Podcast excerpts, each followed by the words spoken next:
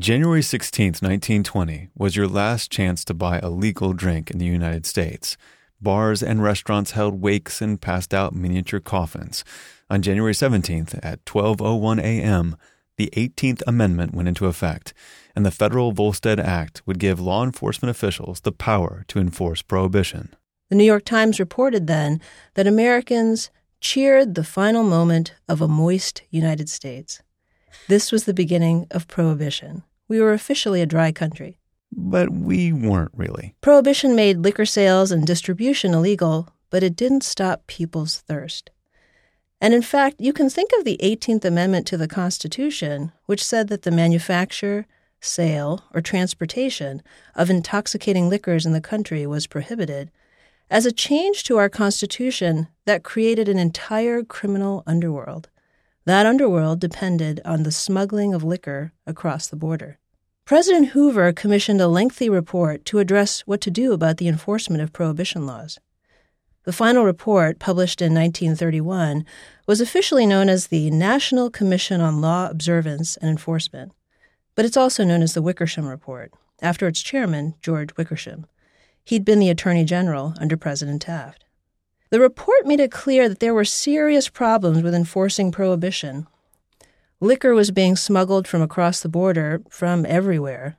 The report observed transportation is by land, by water, and by air. Smuggling of liquor by land is by rail or motor, most from Canada, and some small extent by pack animals on the southwestern border.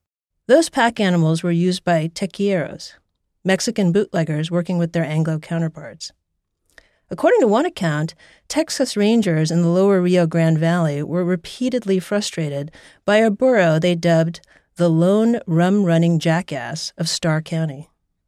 Why? Because the burro had a knack for finding its way home alone to Texas after having been loaded with liquor across the border in Mexico. In 1921, federal prohibition agents stopped a car being driven by the bootlegging Carroll Boys of Grand Rapids, Michigan. The agents had been watching the Carroll boys and were sure they were running liquor between Detroit and Grand Rapids. Where was it coming from? Probably from Canada. The agents ripped open the upholstery in the car seat and discovered 68 bottles of whiskey and gin, seized the liquor, and arrested them. The Carroll boys complained that their car had been searched without a warrant. That's prior judicial authorization. In the 1925 case of Carroll versus the United States, the United States Supreme Court, in an opinion written by Taft, who was now the Chief Justice of the Supreme Court, rejected this argument and sided with the government. It was enough, said the court, that prohibition agents had probable cause that's a term from the Fourth Amendment that there was contraband in the car. So while the government didn't need a warrant to stop and search the car, they did need probable cause.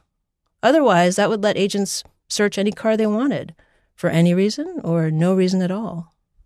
And here is where the court makes an interesting observation.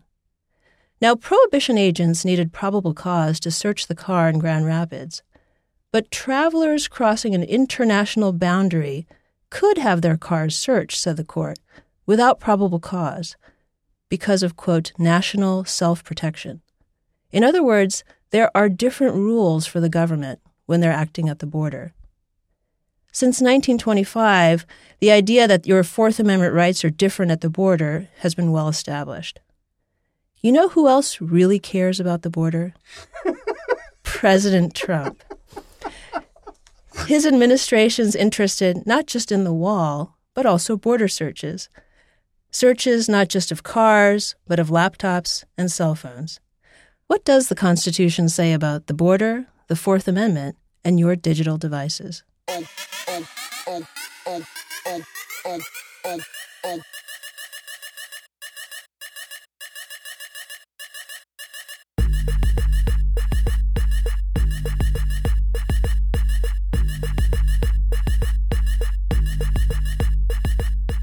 this is what Trump can teach us about con law, an ongoing series of indefinite length where we take the tweets and peculiar poetry of our 45th President of the United States and apply them to the U.S. Constitution so we can learn our founding document like we never have before.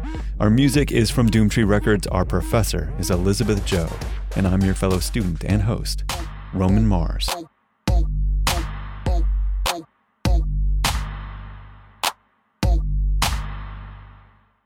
Let's start with the Constitution.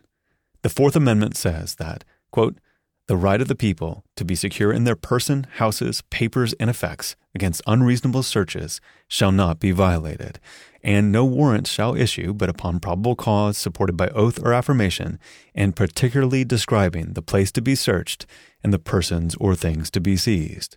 The Fourth Amendment limits the kinds of searches and seizures the government, both at the state and federal level, can conduct. So, what's reasonable under the Fourth Amendment really depends on the context. Remember, the Supreme Court said in the 1925 case that the car the Carroll boys were driving could be searched without a warrant. But the prohibition agents did need some degree of legal suspicion that was the probable cause that the car would have liquor in it. They did have probable cause, so the search didn't violate the Fourth Amendment. But even in that case, the Supreme Court said that the border was different. The government's power at the border wasn't an issue in the case, but it became one in a case the Supreme Court decided in 2004. That began when Manuel Flores Montano drove through the port of entry in Southern California. A customs agent asked him to pull over, and agents took apart the gas tank of his Ford Taurus and found 81 pounds of marijuana. The customs agent had no warrant, but there was something different here. The government argued that it had no suspicion at all, and it didn't matter. No suspicion that Montano had been involved in any criminal activity. So, one thing to make clear here a police officer asking you to pull over so the government can take apart your gas tank for no legal reason whatsoever would violate the Fourth Amendment if it happened within the country. What within the country means is fuzzier than you might think, but we'll get to that later. But the Supreme Court said in the Montano case that the border is different. The government's interest in keeping unwanted people and things from coming inside the country is very high. And the court said that this authority went all the way back to the beginning of the country itself. The result for Flores Montano, it didn't matter if the dismantling of his gas tank was done without a warrant or even any legal suspicion at all. That wasn't a Fourth Amendment problem. The government could rely on what's called the border search exception to the Fourth Amendment. It seems that, at least from watching movies, and maybe I'm wrong, that establishing probable cause isn't all that hard to do. So, why in this case did the U.S. argue in the Montano case mm-hmm. that it had no probable cause when they probably could have just come up with something that was good enough? Or they were they really trying to try this case to test what they could do at a border? Okay, so let's get into the weeds a little bit. There are two levels of Fourth Amendment suspicion. One's called probable cause, that's in the Constitution itself. One's called reasonable suspicion. That's a justification that the court recognized in 1968. So, what that means is there's a higher level, probable cause, and a lower level, reasonable suspicion. And why would the government ask the court say that it's okay to have no suspicion at all at the border. They may have had some suspicion, and in reality, they probably did think something about him. But the reason why you would want to argue this as a legal reason is that it permits the government to do whatever it wants, even if it only has, let's say, a hunch, something that wouldn't convince a judge that it was okay to search this person had they been within the United States. So they really are. This is a legal test so that they can do more than just stop Montano. Right. So this is an argument because they won. Essentially, the court's saying it's fine to have not only a warrantless search at the border, but a search with no suspicion at all. In reality, again, they may have some idea. They didn't just randomly pull him over. That's quite unlikely. But they don't have to tell a court. They don't have to explain why they did it. And that's a very substantial power that the government has.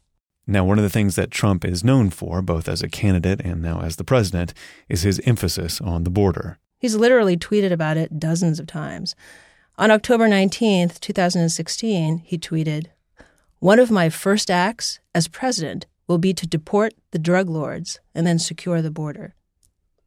On January 11th, he tweeted, The Democrats seem intent on having people and drugs pour into our country from the southern border, risking thousands of lives in the process.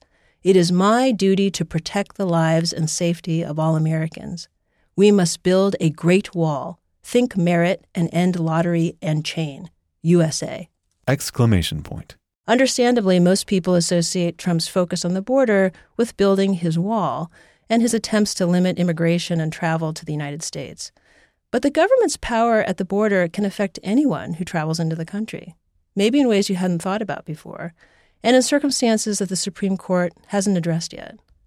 Remember in that 2004 case, the court said that the government didn't violate the Fourth Amendment when it searched a car at the border without a warrant or any suspicion whatsoever. Most people can understand the government's claim that it needs to prevent the entry of dangerous weapons or drugs, things like that, into the country. That's why the usual Fourth Amendment rules are suspended. But here's another question Does that rule apply equally to our cell phones and laptops at the border? Customs and Border Protection is the name of the federal agency that's responsible for policing the nation's border. CBP officials say that routine searches of digital devices can be done in the same way, with no warrant or legal suspicion whatsoever. So, what this means is at the border, the government says that in theory, it can look at your cell phone, your tablet, your laptop, and look through it for any reason or no reason at all. They don't have to state a legal reason, probable cause, or obtain a warrant, things that they would typically need to search the same device if it were inside of the United States. And these searches can happen to American citizens and foreign visitors alike. And the border is more than the physical border. It applies to every place where people can come into the United States, like international terminals and airports. So the question is is a cell phone like a suitcase or a car? It is a container of sorts, but arguably it's pretty different. Maybe it's more like a portal to your whole life.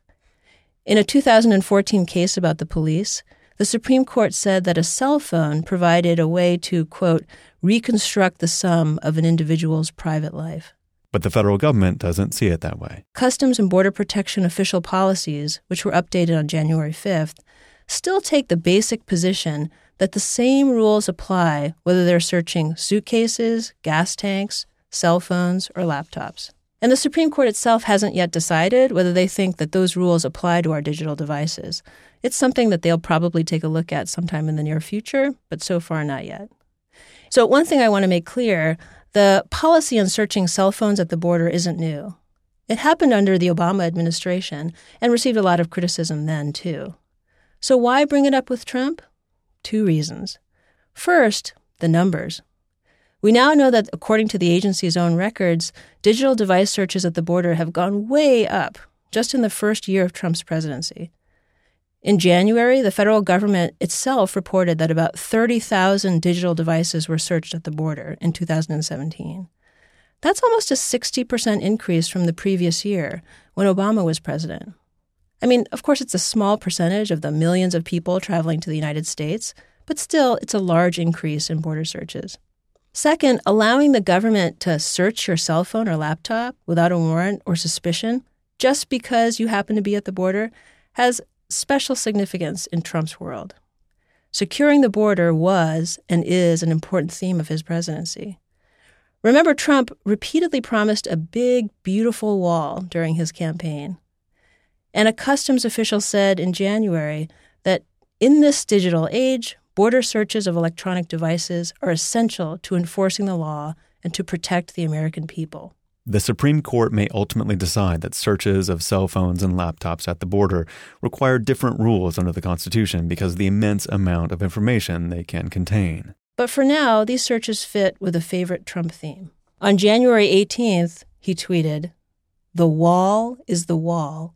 It has never changed or evolved from the first day I conceived of it.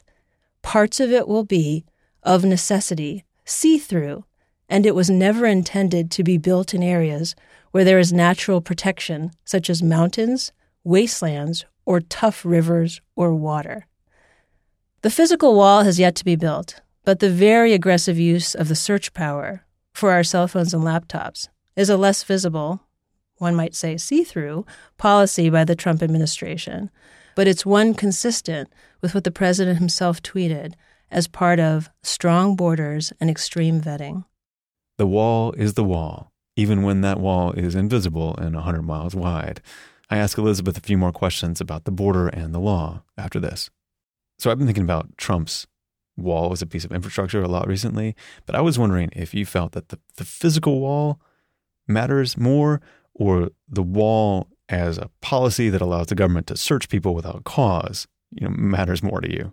Oh, I think absolutely the wall that matters most in terms of law is the government's ability to interfere with our liberties at the border even if it seems like an invisible power that we don't really see, that matters much more than a symbolic wall, which will be, I think, pretty easily circumvented by lots of means drones, catapults, people just using other means.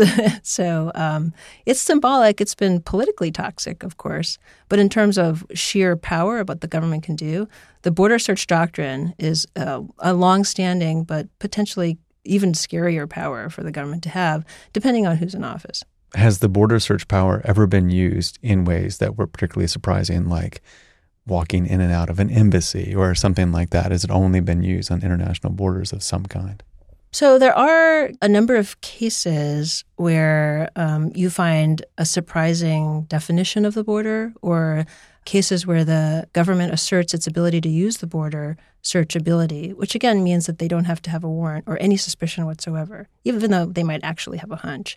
Not the Supreme Court, but other courts have lower courts have looked at this issue. So there's a case in which a lost teenager in Michigan ended up near the Canadian border. He didn't cross the Canadian border, but he asked, Can I turn my car around? And the agents there said, Sure. And he was in the turnaround. He got pulled over and they found some pot in his car.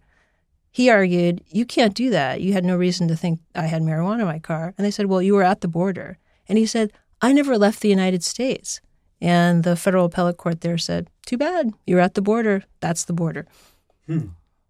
What what constitutes the border? the border? Is it like wider than I think it is, or is it a line, or is it what is it? Right. So the court has allowed the government to define the border pretty broadly. So the government has an assertion that the border for Fourth Amendment purposes can go as far as 100 miles inland. So, like, if you're in Michigan, like, you're probably living in the border for Fourth Amendment purposes.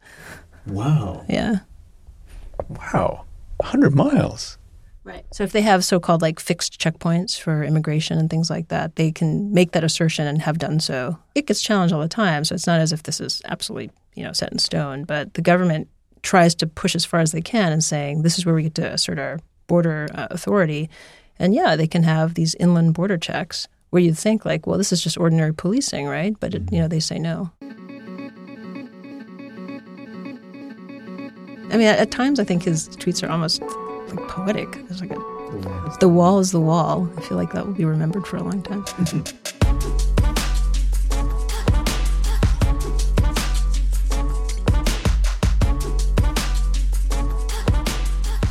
This show is produced by Elizabeth Joh and me, Roman Mars. You can find us at TrumpConLaw.com on Facebook and Twitter. All the music in TrumpCon Law is provided by Doomtree Records, the Midwest hip hop collective. The music in this specific episode is from Dangerous Jumps, the new full length from Shredders, a new group consisting of POS, Sims, Paper Tiger, and Lazerbeak. They are on tour right now. I just saw them like a week ago. It was amazing. You can find out all about Doomtree Records, get merch, and learn more about current tours at doomtree.net. We are a proud member of Radiotopia from PRX. We are supported by listeners just like you.